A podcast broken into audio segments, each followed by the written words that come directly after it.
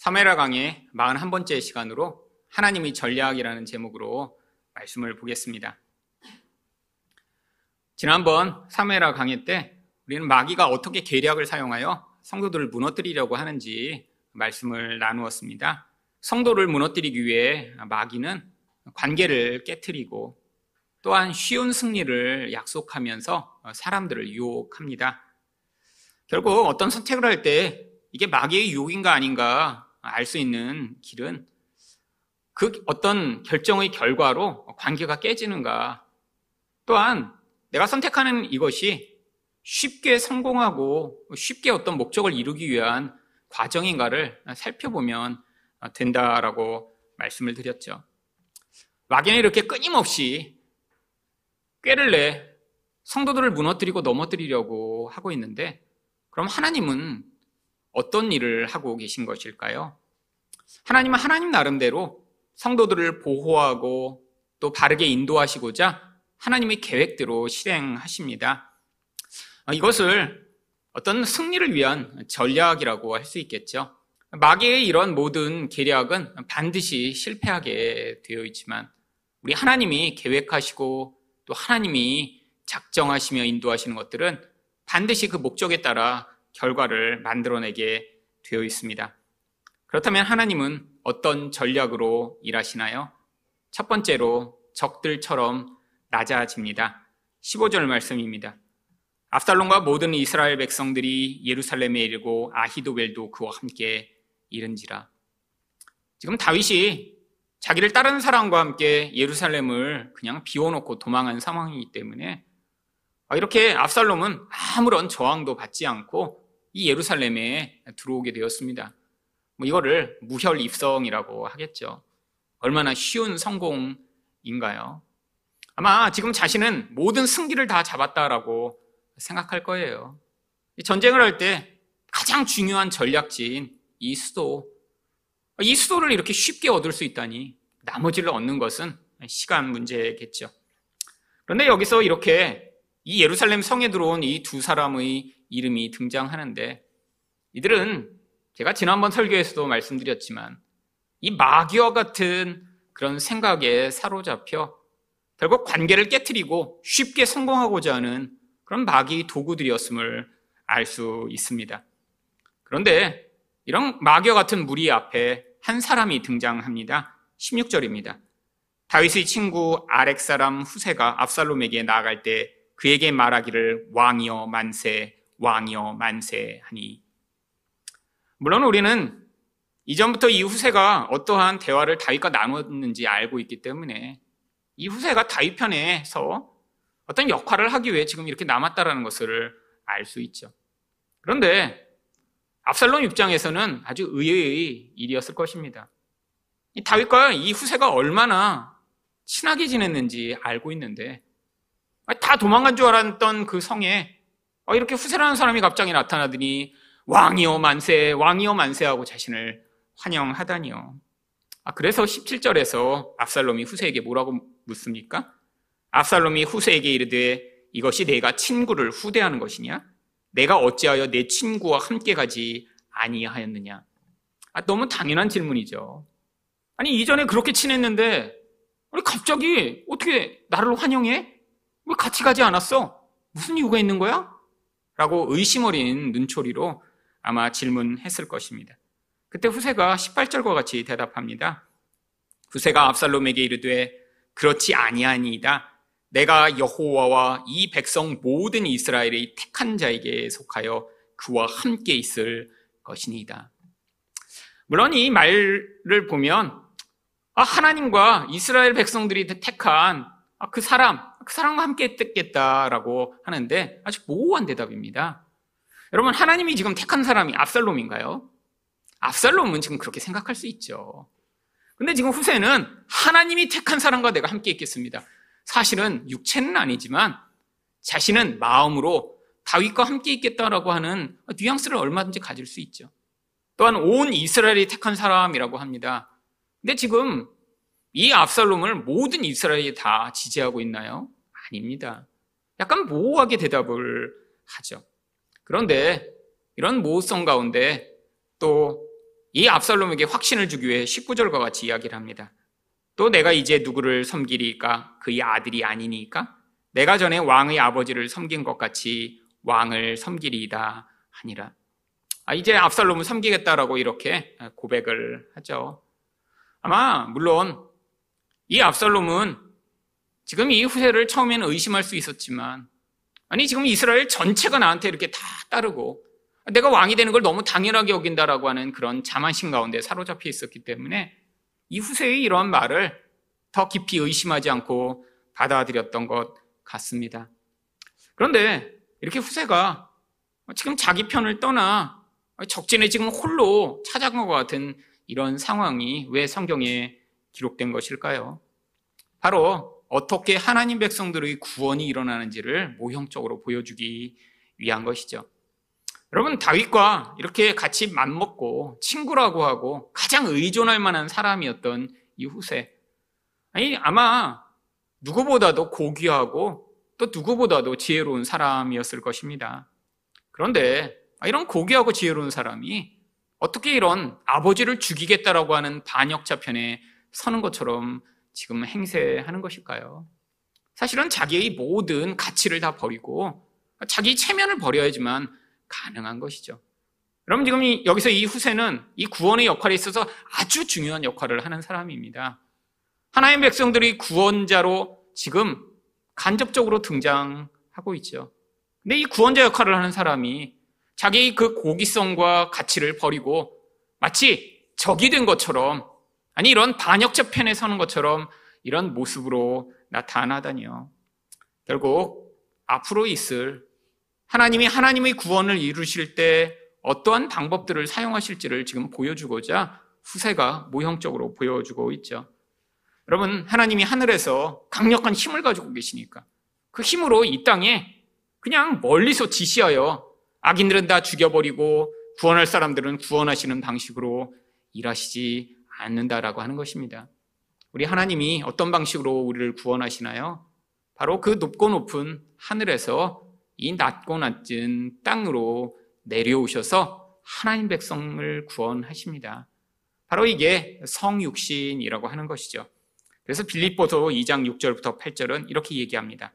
그는 근본 하나님의 본체시나 하나님과 동등됨을 취할 것으로 여기지 아니하시고 오히려 자기를 비워 종의 형체를 가지사 사람들과 같이 되셨고 사람의 모양으로 나타나사 자기를 낮추시고 죽기까지 복종하셨으니 곧 십자가에 죽으심이라.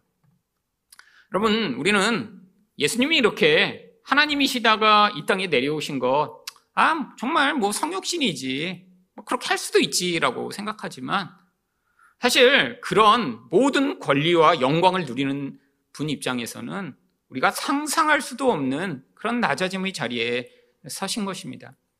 인간이란 건 어떤 존재인가요? 죄로 말미암아 오염되고 더러워진 존재죠. 근데 하나님이 가장 중요하게 여기시는 것이 무엇인가요? 거룩입니다. 우리 하나님이 많은 속성 가운데 가장 중요한 두 가지 속성을 꼽으라고 한다면 한 가지는 바로 이 죄와 관계없는 거룩. 그렇기 때문에 관계적으로 나타나는 사랑이죠. 그래서 우리 하나님의 가장 중요한 속성이 바로 거룩과 사랑입니다. 그런데 인간이란 어떤 존재죠? 하나님에게 가장 중요한 본질인 이 거룩과 사랑을 잃어버린 존재죠. 거룩이 없는 이 죄로 말미암아 더럽혀진 자, 아, 그래서 거룩하지 않으니까 본질적으로 사랑할 수 없는 이 인간의 더럽고 추한 모습이요. 그런데 하나님이 이 인간이 되시고자 한다는 것은 바로 자신이 그렇지 않지만 이 인간과 같은 수준으로 취급받고 더러워지는 것을 이야기하는 것입니다. 여러분, 근데 하나님이 왜 그렇게 하신 것이죠? 우리처럼 되셔야 거기서부터 구원이 가능하니까요. 여러분, 사람들도 자신이 어떤 존재라고 생각하면 반드시 그런 지위와 그런 태도로 취급받기를 원합니다.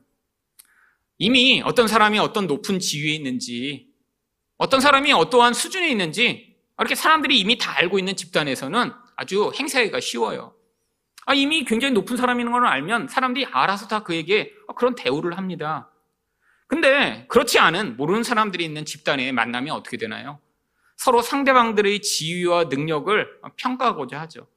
근데 다른 사람이 자신이 내가 생각할 때 이 정도 높은 수준이라고 생각하는데 아, 그 수준에 따라 반응하며 대우해주지 않으면 아, 그게 불편한 사람들은 어떻게 하나요? 내가 얼마나 위대하고 멋진 존재인지를 끊임없이 어필 하고자 합니다. 인간이라는 존재는 근원적으로 자기 자신을 높이고 그것이 영광이라고 생각하는 게 우리 본질이기 때문입니다. 여러분, 사람들이 그런 마음이 없다면 아마 이 세상에는 이제까지 존재하던 많은 것들이 사라질지도 몰라요. 사람들에게 내가 얼마나 수준 있는 존재인가를 보여주고자 하는 그 모든 행위들. 내가 어떤 귀한 존재라는 사실을 사람들에게 어필하고자 하는 그런 모든 행위들. 여러분, 근데 세상 사람들도 그게 얼마나 정말 이기적이고 아주 수준 낮은 행동인지 잘 알고 있습니다. American Psycho라고 하는 그런 영화가 있어요. 뭐 저도 영화는 보지 않았고 그냥 영화 클립만을 이제 보았는데 거기에 그런 장면이 있습니다. 이 월스트리트에서 아주 잘 나가는 그런 투자 회사에 아주 젊은 청년들이 다 아주 똑똑한 어, 그런 사람들이고 돈도 많은 버는 사람들이 직원으로 있어요. 근데 뭐 워낙 좋은 학교들을 다 나왔다라고 하더라고요. 뭐 미국에서도 알려진 그런 뭐 하버드, 프린스턴 나온 사람들이 아, 그런 회사에 들어가서 이제 몇 년 지나고 나면 한국처럼 이렇게 직급을 막 뭐 사원부터 이렇게 올라가는 게 아니라 이 사람들이 이제 한 분야를 맡으니까 다 이제 직위를 아주 높이 주는 거예요. 그래서 뭐 서른 살 정도밖에 안 된 사람들이 다 명함에는 이제 vice president 아, 그러니까 부대표라고 다 찍혀 있는데 서로 비슷한 환경에서 비슷한 나이와 비슷한 그런 영향력들을 가지고 있는데 그들이 뭘 가지고 서로를 비교하냐면 다 똑같은 거예요. 학교도 뭐 다 비슷한 학교 나왔지. 비슷한 정도의 돈을 운영하지. 비슷한 정도의 그런 삶의 수준을 가지고 있으니까 그들이 자기 명함이 얼마나 더 멋지고 더 세련된 금박을 입혔으며 글자체가 얼마나 세련된 것을 가지고 서로 비교하면서 싸우기 시작하는 거예요. 그러다가 왜 이 제목이 어메리칸 사이코냐면 그 중에 다 그거 가지고 비교하면 서로 어, 제가 나보다 더 멋진 명함을 뽑았네. 그래서 막 마음에 분노하는데 그 중에 한 사람이 진짜 사이코였던 거예요. 그러니까 남이 나보다 더 인정받는 그것을 견디다 못해 나중에는 화가 나서 남의 명함이 내 명함보다 더 좋다는 것 때문에 가서 살인을 시작합니다. 그래서 그 영화 제목이 어메리칸 사이코더라고요. 여러분, 근데 그 영화를 만든 감독이 이런 영화를 만들어 미국에 그 영화를 이렇게 상영했던 그 근원 이유가 뭐냐면 바로 이게 인간의 그 추잡한 그런 세상에서의 우위 경쟁이라는 거예요. 내가 나보다 더 높아져서 아니 똑같은 환경이라면 심지어 명함의 색깔과 글씨가 나보다 더 세련돼서 그거라도 나는 괜찮은 존재야라고 인정받고 싶어하는 이 인간의 근원적 욕망이요. 여러분, 근데 그게 하나님의 길과 가장 반대되는 길이라고 하는 것입니다. 여러분, 예수님만 이렇게 낮아져 정말 그분이 본래 가지고 계시던 그 놀랍고 영광스러운 것들을 포기하신 것이 아니라 바로 이 구절이 어디에 나오나요? 여러분, 빌립보서 2장의 맥락이 왜 예수 그리스도가 그렇게 성육신 하셨음을 우리에게 가르치고 있나요?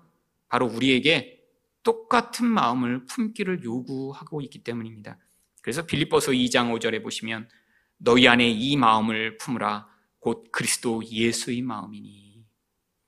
여러분, 성도라고 하는 것은 이 마귀가 추구하는 더 높아지고 자기를 내세우고 내가 남보다 어떤 존재인가를 증명하기 위해 살아가는 그 인생으로부터 벗어나 바로 이런 예수의 마음을 가지고 살아가는 자로 이 세상을 살아가는 것이 그게 하나님 나라가 확장되는 하나님의 전략의 일부라는 것을 받아들여 그들을 순종하는 자들이 모여 있는 곳, 그게 바로 하나님의 나라입니다.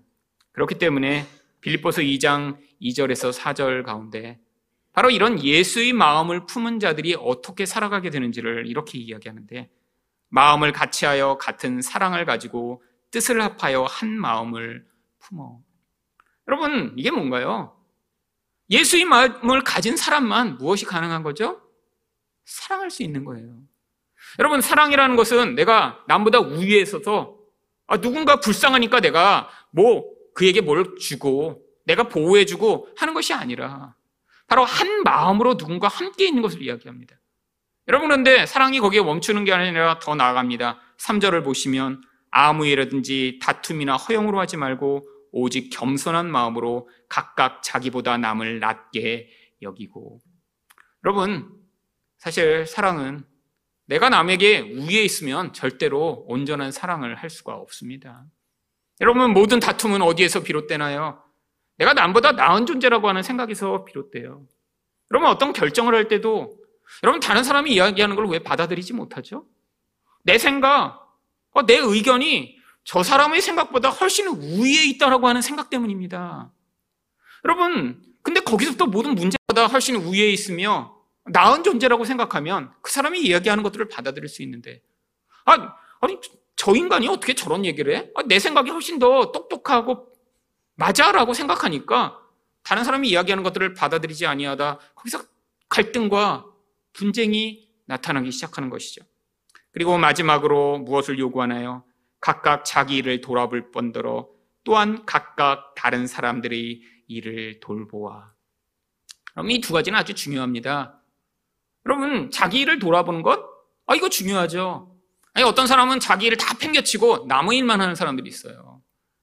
교회에서 막 하루 종일 막 봉사하고 막 열심을 내는데 집에 가면 완전히 초토화되어 있는 그런 상황. 아, 이거 안 된다는 거예요.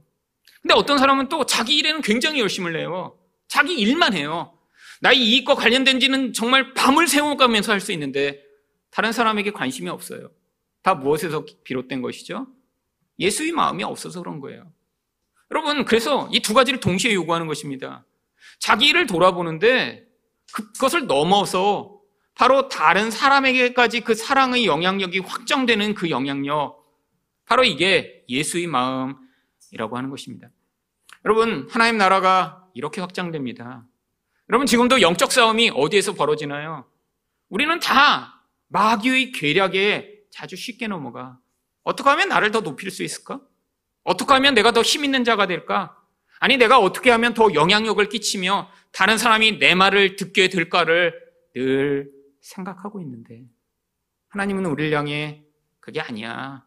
네가 그 길을 선택하는 순간 너는 관계를 깨뜨리며 마귀의 계략에 넘어간 것이고 오히려 낮아져서 다른 사람이 너보다 훨씬 더 귀하고 존귀한 존재라고 생각하며 어떻게 볼 때는 네가 생각할 때 바르게 보이지 않고 받아들일 수 없는 일까지도 그것을 존중하고 받아들일 수 있는 자리에서 그를 섬길 때 그게 바로 하나님의 참된 승리가 확장되는 그런 하나님 나라의 영향력임을 우리가 믿도록 요구하시는 것입니다.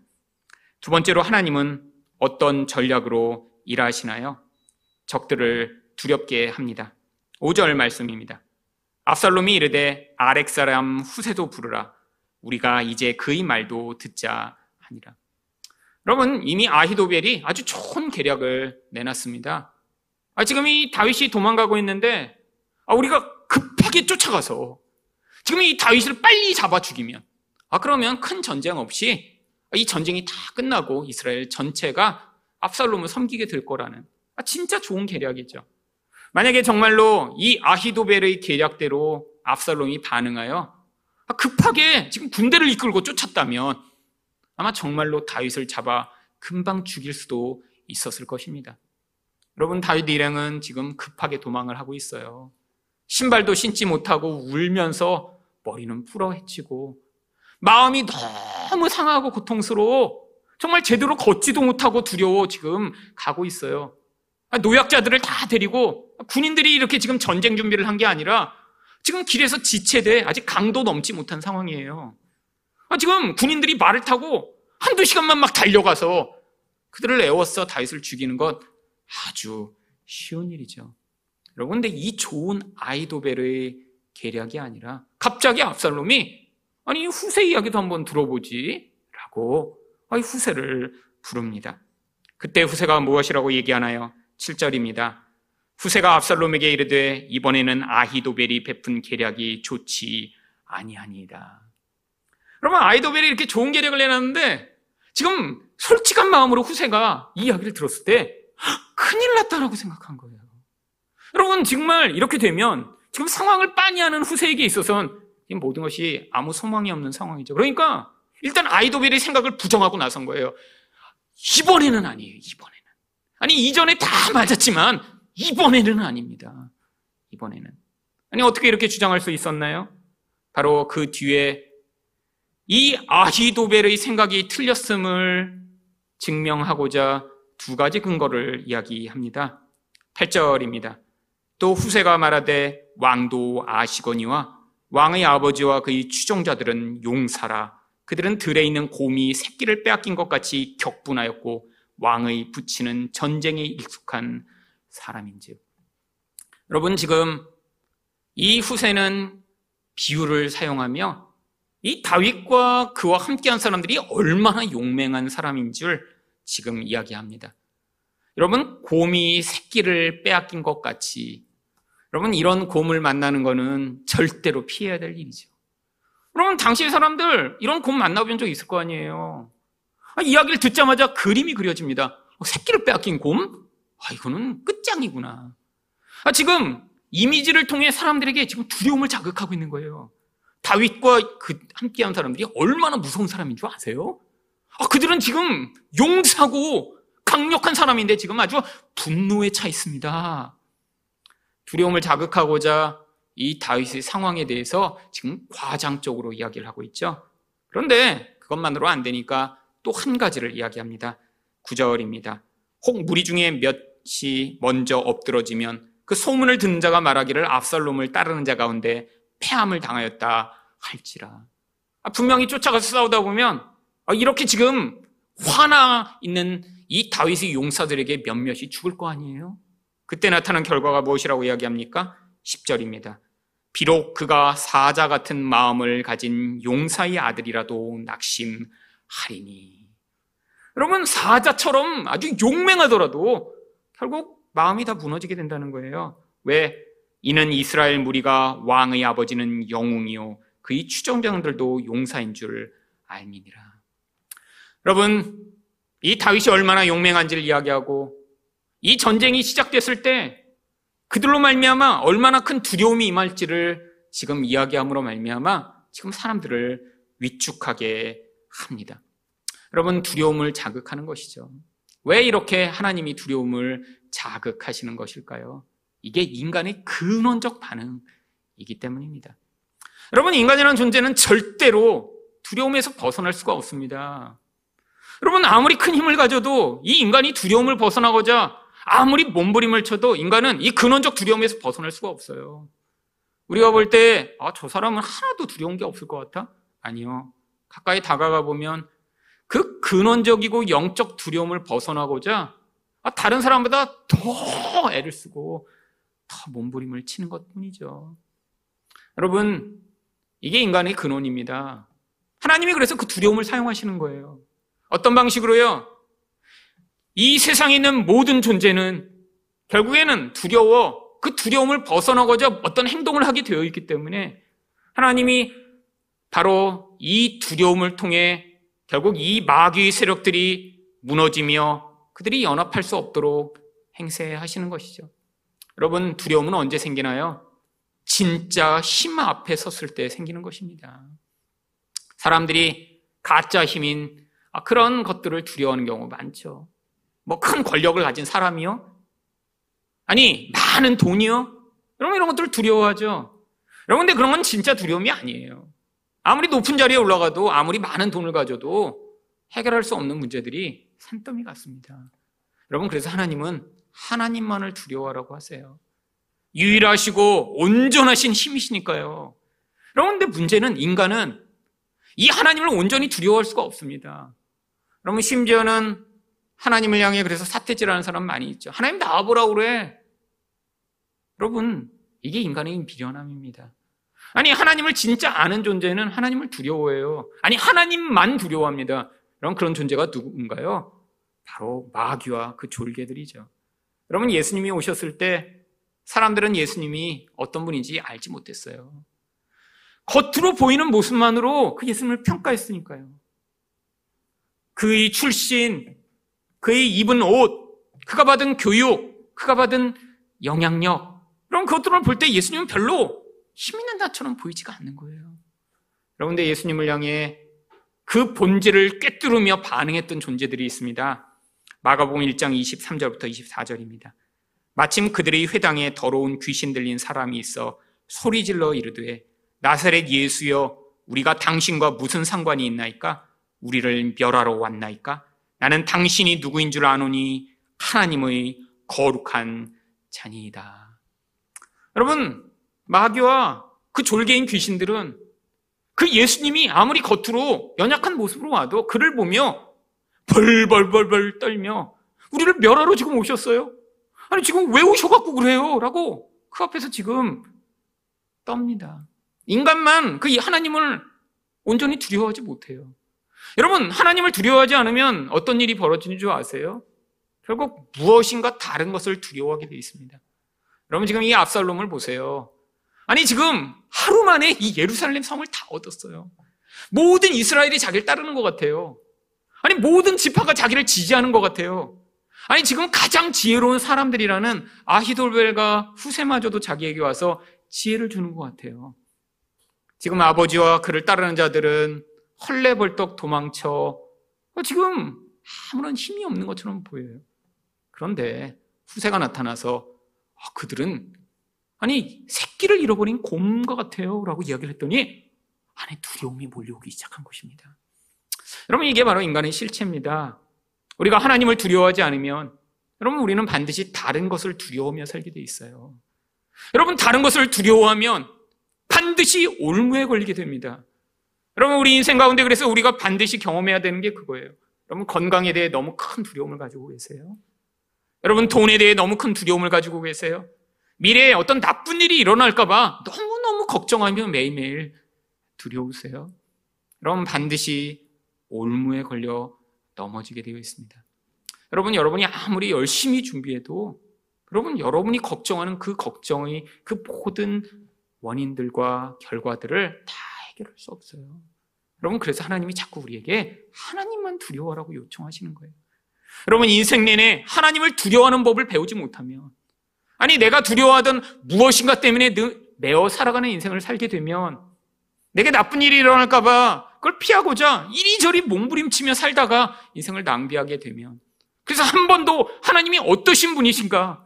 우리 하나님이 세상의 어떤 사람보다 아니 어떠한 돈이나 어떠한 권력이나 어떠한 힘보다 강하시다라는 것을 경험하지 못하는 자들이 운명이 바로 요한계시록 21장 8절에 나와 있습니다.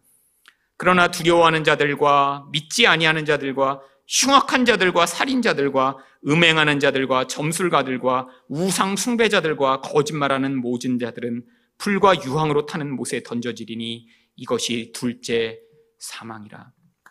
여러분 다른 리스트들은 다 합당해요. 보세요. 흉악한 자들, 살인자, 음행하는 자, 점술가, 우상 숭배자, 거짓말하는 자.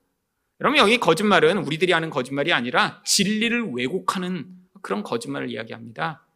근데 그들과 똑같은 둘째 사망에 처하게 될 자들이 누구예요? 두려워하는 자들이에요. 여러분, 그럼 우리도 다 지옥에 간다는 건가요? 아, 그 얘기가 아니죠. 여러분, 우리도 물론 두려워하는 것들이 있습니다. 그런데 우리 인생 가운데 하나님이 어떤 일을 하세요? 그 두려움을 벗어나 하나님만 두려워하는 길로 이 과정들을 사용하시며 우리 인생을 이끌어 가실 때 참 성도라면 아, 우리 하나님이 진짜 위대하신 분이시구나. 라는 사실을 깨달으며 우리 인생 가운데 잘못된 의존의 대상에 두었던 그 두려움의 근원을 하나님께로 반드시 옮겨가게 되어 있는 것입니다. 여러분, 근데 죽을 때까지 이걸 경험하지 못한다고요? 죽을 때까지 우리 하나님이 얼마나 위대하신가 경험하지 못하고, 아니, 죽음의 순간에서도 아, 돈이 최고지, 돈이 최고지. 돈이 나를 지켜주지. 아니, 권력이 최고지. 라고 잘못된 의존을 끊임없이 붙들고 살아갔던 그 인생의 끝이 무엇이라고요? 영원한 멸망이라고 이야기를 하는 것입니다. 여러분 그래서 성도들에겐 무슨 약속이 주어져 있나요? 요한일서 4장 18절입니다. 사랑 안에 두려움이 없고 온전한 사랑이 두려움을 내쫓나니 두려움에는 형벌이 있음이라 두려워하는 자는 사랑 안에서 온전히 이루지 못하였느니라. 여러분 세상의 모든 사람들 이 마귀의 괴력과 영향력에 끊임없이 매여 있는 사람들 여러분 그들 가운데 하나님이 하나님의 사랑으로 우리에게 참 하나님의 능력과 은혜를 보여주시기 원하십니다. 여러분 우리 하나님의 가장 강한 능력이 무엇인가요? 거룩하신 그분이 우리와 같은 죄인을 자기를 죽여 사랑하신 그 능력이죠. 그래서 우리한테 그것을 믿고 바로 이 모든 두려움에서 벗어나라고 요구하시는 것입니다. 하지만 이 사랑을 경험하지 못하고 세상을 끝까지 두려워하는 자들에게는 결국 바로 패배와 수치가 기다리고 있는 것이죠. 마지막으로 하나님은 어떤 전략으로 일하시나요? 적들의 허영심을 자극합니다. 11절입니다.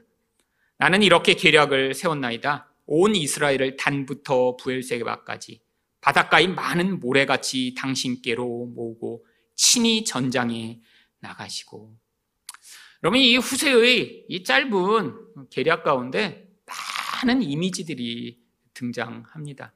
앞에서는 새끼를 잃어버린 곰, 사자. 근데 여긴 또 뭐가 나와요?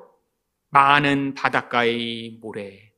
여러분 다 이미지들을 통해 사람들에게 아, 야 그게 크네, 많네, 무섭네 어, 이런 감정들을 불러일으키고자 지금 아주 기교 있게 사용하고 있는 거죠. 여러분 단부터 부엘사바는 이스라엘의 제일 북쪽부터 제일 남쪽까지를 이야기합니다. 모든 이스라엘이요. 지금 다 불러 모으라는 거예요. 한 사람도 빼놓지 않고 왜죠? 당신의 힘과 능력이 얼마나 큰가를 한번 보여줘 라고 지금 이야기하고 있는 거죠. 여러분 이게 바로 마귀가 사용하는 방법 아닌가요? 네가 얼마나 위대한가 한번 보여줘. 아, 네가 얼마나 힘 있는지 한번 보여줘. 아, 네가 어떤 사람인지 한번 보여줘봐. 여러분 지금 하나님이 바로 이런 사람들의 허영심, 자기를 높이고자 하는 마음을 이용해 지금 결국 죄인들은 멸망의 길로 떨어지도록 하신다는 거예요. 그럼 많은 사람들이 착각합니다. 이렇게 하나님이 오히려 세상에서 높여주시고, 아, 잘 나가게 하시고, 아니, 누구보다도 더 멋지고 거대하게 만들어 가시면 그게 축복이라고 대부분 생각하죠. 여러분, 근데 어쩌면 그게 마귀의 길일지도 몰라요. 여러분, 그렇게 높은 자리에 올라가지 않았으면 그런 죄를 저지르지 않았을 텐데. 아, 그렇게 거대해지지 않았으면 그렇게 돈 욕심을 부리지 않았을 텐데. 아, 그렇게 위대해지지 않았으면 자기가 하나님인 것처럼 착각하지 않았을 텐데. 근데 그 이야기를 자꾸 들으며 너를 더 거대하게 만들어봐. 네가 얼마나 멋진 존재인지 사람한테 한번 증명해봐. 이 세상에 너를 따르는 사람이 얼마나 많을지 한번 너희 존재를 한번 확인시켜봐라고 하는 그 이야기에 넘어가게 될 때 거기에서 타락이 시작되고 거기에서 저주가 시작되는 것이죠. 여러분, 결국 마귀는 인간을 계속해서 유혹합니다. 그런데 하나님도 바로 이런 과정을 통해 이 적들에게 패배를 안겨주시며 하나님 백성들을 승리의 자리로 이끌어 가시는 거예요. 여러분, 교회에서도 이렇게 어쩌면 거짓된 소리들을 자주 듣게 되는 경우들이 있습니다. 여러분, 이제까지 우리가 많이 들어왔던 이야기요. 네가 더 많이 기도하면 하나님이 곧 들어주실 거야. 조금 네가 더 열심을 내면 그 문제가 해결될 거야. 여러분, 아니요. 이게 바로 실패의 길이면 멸망의 길입니다. 아니, 하나님이 어떤 때 그런데 우리에게도 아, 그런 소리를 듣게 하실 때가 있잖아요. 왜요? 그걸 통해 뭘 하도록요? 우리 안에 있는 이 기쁜 허영심과 우리 안에 있는 이 모든 자기를 높이고자 하는 거짓을 그 모든 것들을 통해 다 토해내도록 만드실 때예요. 여러분, 자기를 높이고 싶은 것, 자기 영광을 드러내고 싶은 이 욕구. 그런데 결국 이게 결국 하나님도 하나님의 나라를 이루어 가시며 그 하나님 나라 안에는 자기를 높이고자 하는 자들은 다 제거되고 결국 다른 사람을 누구보다 높일 수 있는 진짜 왕된 사람만 모으시기를 원하시는 것이죠. 여러분, 그러면서 12절에 또 후세가 무엇이라고 이야기합니까? 우리가 그 만날 만한 곳에서 그를 기습하기를 이슬이 땅에 내린 같이 우리가 그의 위에 덮여 그와 그 함께 있는 모든 사람을 하나도 남겨두지 아니할 것이오. 여러분 이 중동에는 비가 자주 안 오는데 아침이 되면 이슬이 촉촉하게 이렇게 맺어 있는 경우들이 있었습니다. 아, 지금 매일 보는 이야기를 가지고 지금 이야기하는 거예요. 지금 전 이스라엘의 이슬이 맺히듯이 한 번에 이렇게 전체에 덮쳐 어떤 일을 하자고요. 그러면서 얼마나 강력하게 그 권세를 확장할지 13절에서 또 이렇게 이야기합니다. 또 만일 그가 어느 성에 들었으면 온 이스라엘이 밧줄을 가져다가 그 성을 강으로 끌어들여서 그곳에 작은 돌 하나도 보이지 아니하게 할 것이니이다. 참 이 후세란 사람은 이 언어에 정말 기가 막힌 설득력을 가진 사람인 것 같아요. 여러분, 이후세가 잘난 게 아니라 이 모든 것이 결국 적들을 패망으로 이끌어가는 하나님의 전략임이 사실 마지막에 설명되고 있습니다. 여러분 정말로 어떤 성을 밧줄로 묶어갖고 끌고 강에다 집어넣을 수 있나요? 아, 그럴 것처럼 지금 상상하게 만드는 거죠. 여러분 그럼 사람은 어때요? 어 정말 밧줄로 묶어갖고 그냥 강으로 확 집어넣어서 다 그냥 몰살시키고 싶다라는 그런 생각이 들게 되죠. 허영심이 가득한 자들은요.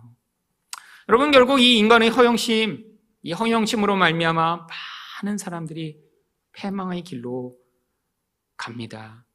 여러분, 여러분은 어떤 모습으로 여러분 자신을 높이고 싶으신가요? 여러분, 자기가 그렇게 자기를 높일 수 없으면 많은 사람들은 어떻게 해요? 그럼 자기 자녀를 대신해서 높이고 싶죠. 내가 이루지 못한 거를 내 자녀한테는 이루게 해서. 아니, 어떠한 영광스럽고 멋진 모습을 내 자녀들이 가졌는지를 내가 대신 자랑해야지. 여러분, 근데 나도 안 됐는데 내 자녀도 안 됐는데 아, 여전히 그런 열망을 가지고 있으면 어떻게 될까요? 여러분, 그럼 상처 입은 영혼이 되는 것입니다. 남들이 조금만 자랑하면 속에서 속이 막 뒤틀리면서 이상하게 아파요. 그래서 사촌이 땅을 사면 배가 아픈 거죠. 우리 대부분 다 배가 아파요. 그래서 사촌만 아픈 게 아니라 팔촌까지도 그냥 아파요. 모르는 사람을 봐도 아파요. 그래서 그게 인간의 본질입니다. 여러분, 누군가 그렇게 높아지는 것, 아니, 누군가 그렇게 잘난 것, 아니, 누군가 여러분이 원하는 무엇인가를 가지고 있다는 것 때문에 불편하고 그를 바라보는 시선이 선하지 아니하시다면 여러분 그에게 문제가 있는 게 아니라 여러분에게 문제가 있어요. 여러분 여러분이 불편해하는 모든 것, 여러분이 비판하는 모든 것의 그 근원에 뭐가 있는 줄 아세요? 내가 그걸 너무 중요하게 여기니까 비판이 나오는 거예요. 여러분 내가 별로 중요하게 여기지 않으면 그 대상이 그렇게 어떤 문제를 가지고 있는 게 그렇게 중요하지 않습니다. 근데 여러분이 관심 있는 어떤 것에 대해서 누군가 그 일을 하면 그게 그렇게 밉고 싫은 거예요. 여러분 혹시 누군가 밉지 않으세요? 특히 가까운 사람이 내가 갖고 싶은 무엇인가, 아니 내가 되고 싶은 무엇인가, 내가 이루고 싶은 무엇인가 좋은 자리와 좋은 것을 누리고 있기 때문에 그를 볼 때마다 불편하세요? 아니, 확 망했으면 좋겠다. 이런 생각하세요? 여러분, 지금 여러분에게 심각한 문제가 있는 것입니다. 여러분, 우리도 끊임없이 지금 싸워야 되는 거예요. 여러분, 이런 이야기를 누군가 해준다면 아마 우리도 거기서 금방 걸려 넘어지겠죠. 지금 당장에 선택하면 될 것을 그런 거짓말에 속아 잘못된 선택을 하며 실패하는 것. 여러분, 어쩌면 그것조차 하나님이 우리를 진짜 겸손한 자리, 진짜 하나님 나라를 이룰 수 있는 백성 만들어 가시고자 하는 하나님의 뜻입니다.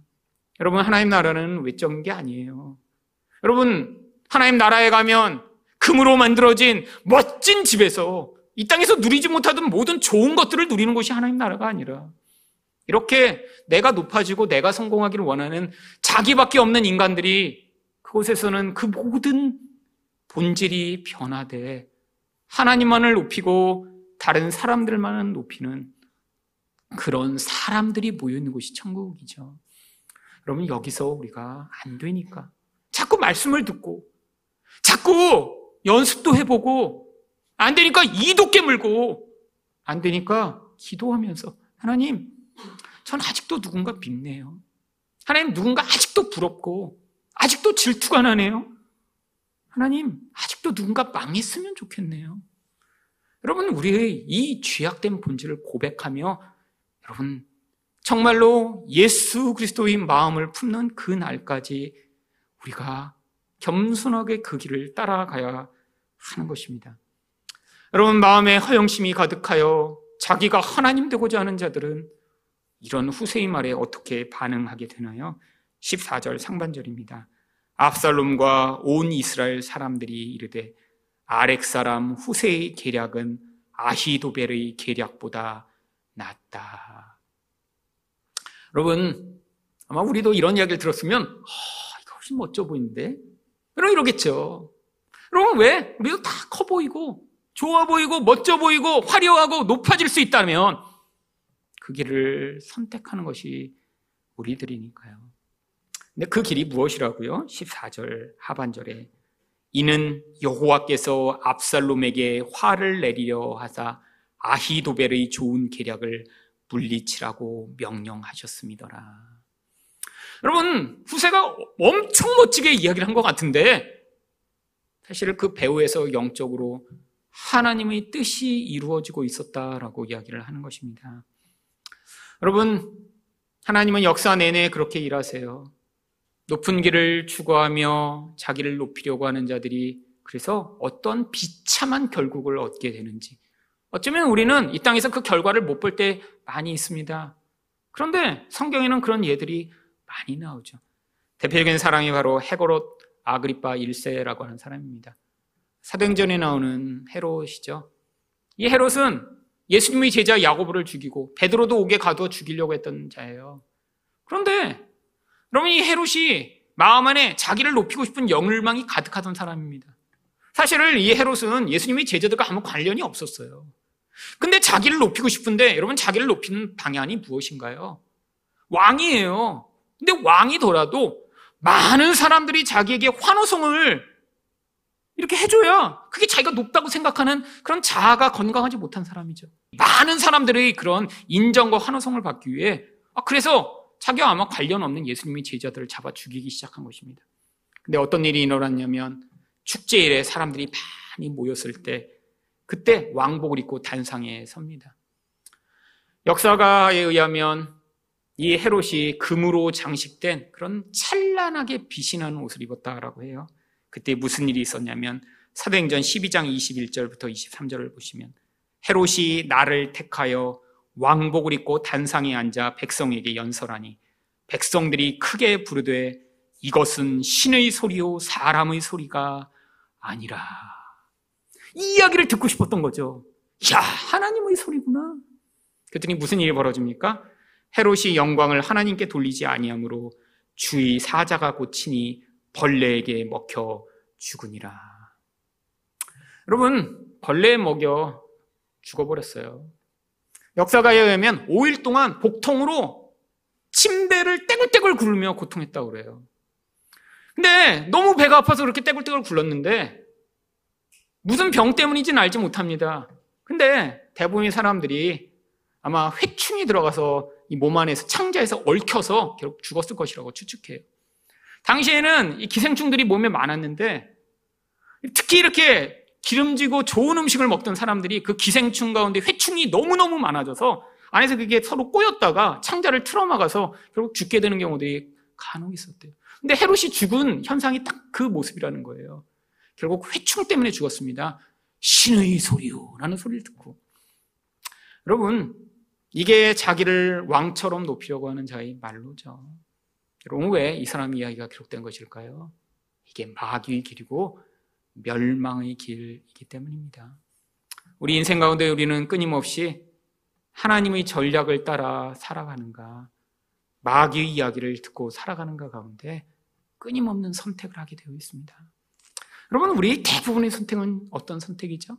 관계를 깨뜨리더라도 나를 더 높이고, 더 영광스럽게 만들고, 내 힘을 과시하는 그런 선택을 하고 싶죠. 여러분, 그런데 하나님이 우리에게 복음을 들은 백성들에게 말씀하시는 거예요. 네가 그렇게 너희 영광을 추구하면 결국에는 이렇게 망하는 길이 너에게 기다리고 있다고. 결국 이 땅에서 우리가 남들이 볼 때는 그렇게 낮아지는 길, 불쌍하고 자기 자신의 영광과 빛을 드러내지 못하는 모습 같아도 오히려 그 자리에 서 있는 자들이 하나님의 나라를 확장하는 하나님의 백성임을 하나님은 드러내시고 그들을 통해 영광을 받으시는 것입니다. 이런 마귀의 전략을 거부하고 하나님의 전략으로 하나님 나라를 확장하시는 여러분 되시기를 축원드립니다.